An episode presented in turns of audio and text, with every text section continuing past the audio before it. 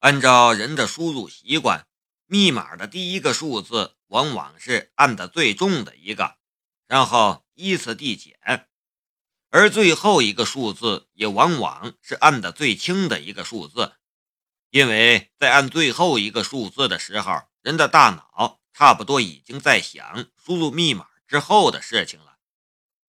那么按的最重的数字，按键上的痕迹肯定最多也最明显；按的最轻的按键上，痕迹便最少且不太明显。夏雷使用这种方式，很快就梳理出了密码的开头数字一与密码结尾数字二，那么就只剩下了四个数字，分别是九、七、三、五。这四个数字会怎么组合呢？夏雷的脑海中浮现出了当初在北拱区警察局的档案室里所看到的一份资料，在那份资料上写着黄一虎的出生年月：一九七三年十二月九日。黄一虎的出生年月上有九、七和三。的数字与键盘上的痕迹相吻合，可又不全吻合。夏雷的心中暗暗的琢磨道：“难道他使用的不是他的生日号码？黄一虎那种人，他会用什么样的密码呢？”夏雷的脑海中忽然又浮现出了黄一虎的儿子黄旭的出生年月。两千年五月一日，这组数字中有二、五和一吻合，一连串的数字组合在他的脑海之中变换组合，他的左眼也将键盘上的痕迹一一比对梳理。大约两分钟后，一个密码数字串便在他的脑海之中诞生了：九七三二五幺。这个密码是黄一虎和他儿子黄旭的生日组合。用这种方式排除第一个和最后一个，剩下的也就只有四个数字的顺序了。夏雷伸手在键盘上输入了九七三二五幺，电子密码锁里顿时传来了咔的一声轻响，解开了。你怎么知道密码？秦香惊讶地看着夏雷，不敢相信他所见到的诡异事情。夏雷没有解释，伸手抓住了转盘锁的转钮。却就在这时，门外走廊里传来了脚步声，还有人说话的声音。大哥也真是的，凌晨还让我们来公司看看。那个叫夏雷的小子有那么厉害吗？搞得大哥居然也神经兮兮的。一个男人的声音：“夏雷可不是简单的人物，你难道忘了吗？他居然用一百万拿下了大哥一心想要拿下的地。你应该知道，就算是我们大哥，他要拿下那块地也要八千一百万。”另一个人的声音：“那是他有人罩着。你说这个时候他会来这里偷东西吗？”这我倒不觉得，他大概连这个地方都不知道吧。两人的脚步声和对话的声音往黄一虎的办公室这边而来。夏雷与秦香对视了一眼，夏雷还好。秦香的眼神却变得紧张了起来。秦香拔出了一把刀，夏雷按住了秦香的手，伸手给他指了一下休息室。秦香点了点头，然后跟着夏雷躲进了休息室。在离开办公室的时候，夏雷并没有忘记将办公桌的柜门掩上。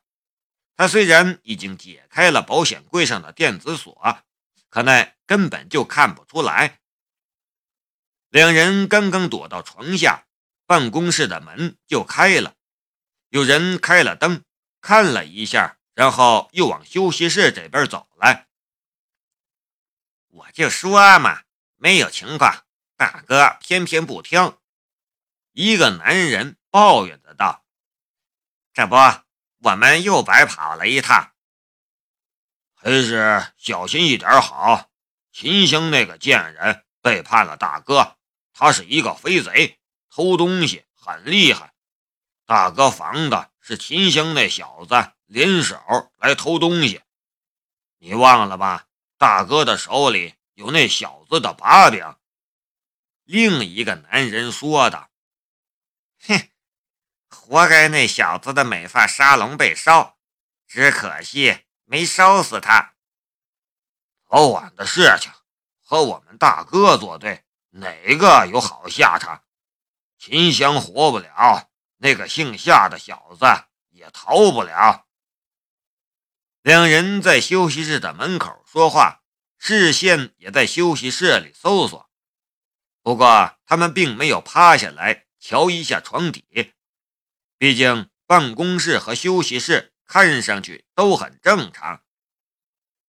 夏雷和秦香趴在床底，秦香看上去很紧张，似乎担心黄一虎的手下会突然走到床边趴下来，然后用黑森森的枪口对准他。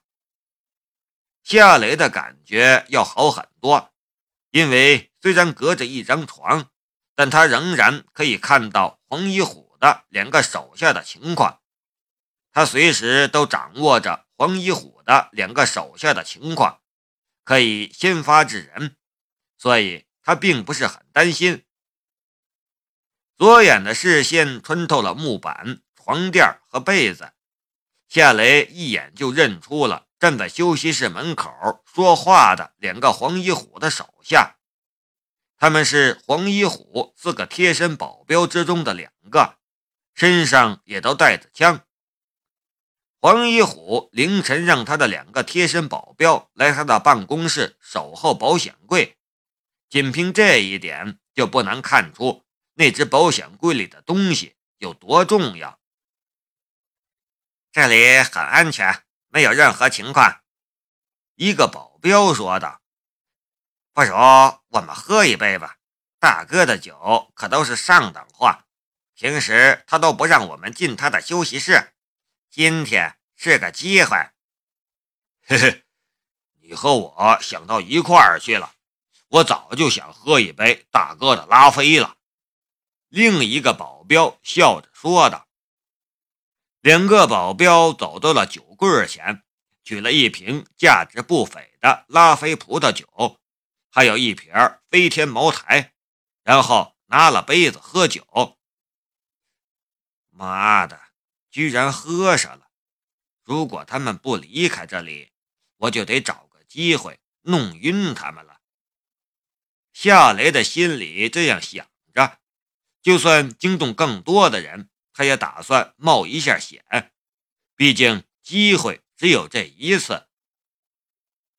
两个保镖在沙发上对饮了起来，先喝了红酒，然后又喝起了白酒。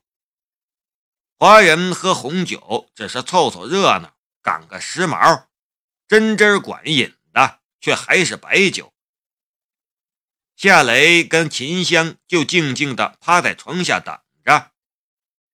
一个保镖打开了电视，放起了碟片。碟片里是岛国的碟片，爱情动作片满屋子的撩人叫声，还有断断续续的日语和一些奇怪的声音。夏雷能听懂那些日语，哥哥轻点什么的，再加上身边趴着一个不男不女的秦香，他的感觉糟糕透了。不过这种情况并没有持续太久，酒好人就不免贪杯。两个保镖先是干掉了一瓶拉菲干红，然后又干掉了一瓶飞天茅台。白酒和红酒混合下更能使人醉。前后也就半个多小时的时间，两个保镖便倒在沙发上睡着了。夏雷小心翼翼地从床下爬了出来。秦香看不到床外面的情况，他有些担心，犹豫了一下，直到夏雷爬出床外，也没有什么动静发生的时候，他才爬出来。黄一虎的两个保镖躺在沙发上呼呼大睡，茶几上放着被他们喝空了的拉菲干红和飞天茅台的酒瓶。他们的鼾声也很响亮，没有半点醒来的迹象。夏雷给秦香比了一个手势，然后蹑手蹑脚的离开了休息室。出了休息室，夏雷直奔黄一虎的办公桌而去。你干什么？秦香很紧张的拉住了夏雷的手，小声又小声的道。电子锁的密码你还能蒙对，可是转盘锁是没法蒙对的呀。你错了，它就会响起警报。休息室里的那两个家伙身上肯定带着枪。夏雷说道：“你难道不想摆脱黄一虎的控制？错过了这次机会，我们恐怕就没有机会再偷到我们想要的东西了。”秦香松开了手，他当然想偷到黄一虎用来要挟他的视频证据，可是他非常了解这种从德国进口的保险箱的性能，转盘锁的密码才是开启整个保险箱的关键。刚才的电子锁其实只是解开保险箱的准许开启的模式而已，而一旦弄错转盘锁的密码，保险箱就会自动拉响警铃，这便是他阻拦夏雷尝试的原因。可是夏雷的坚决和自信却又让他迷糊了。难道夏雷真能打开这只保险箱吗？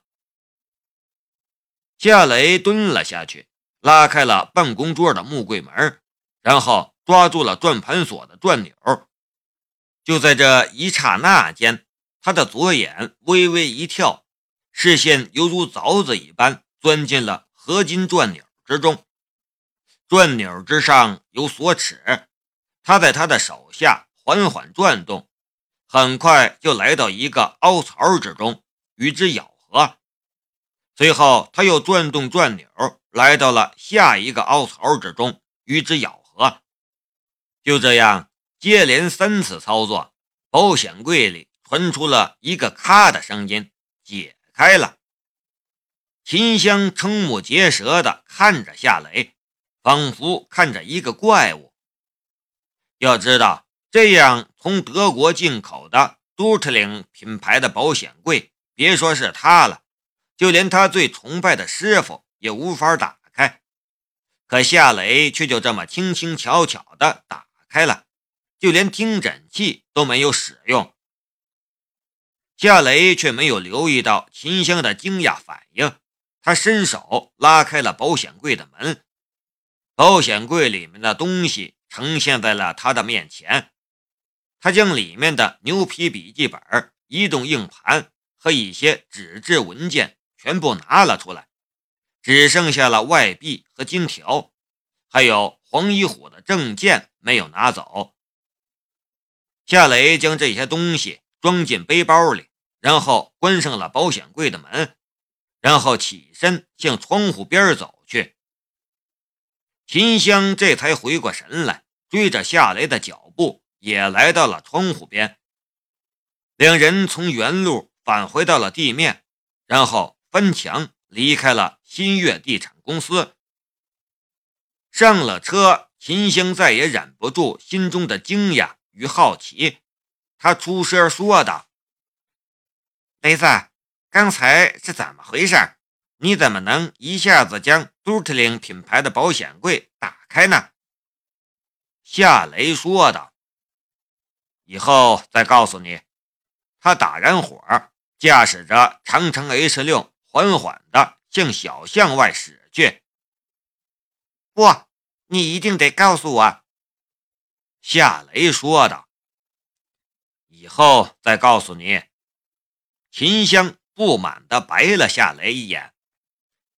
你不说我也知道，你其实是一个深藏不露的大盗，是不是？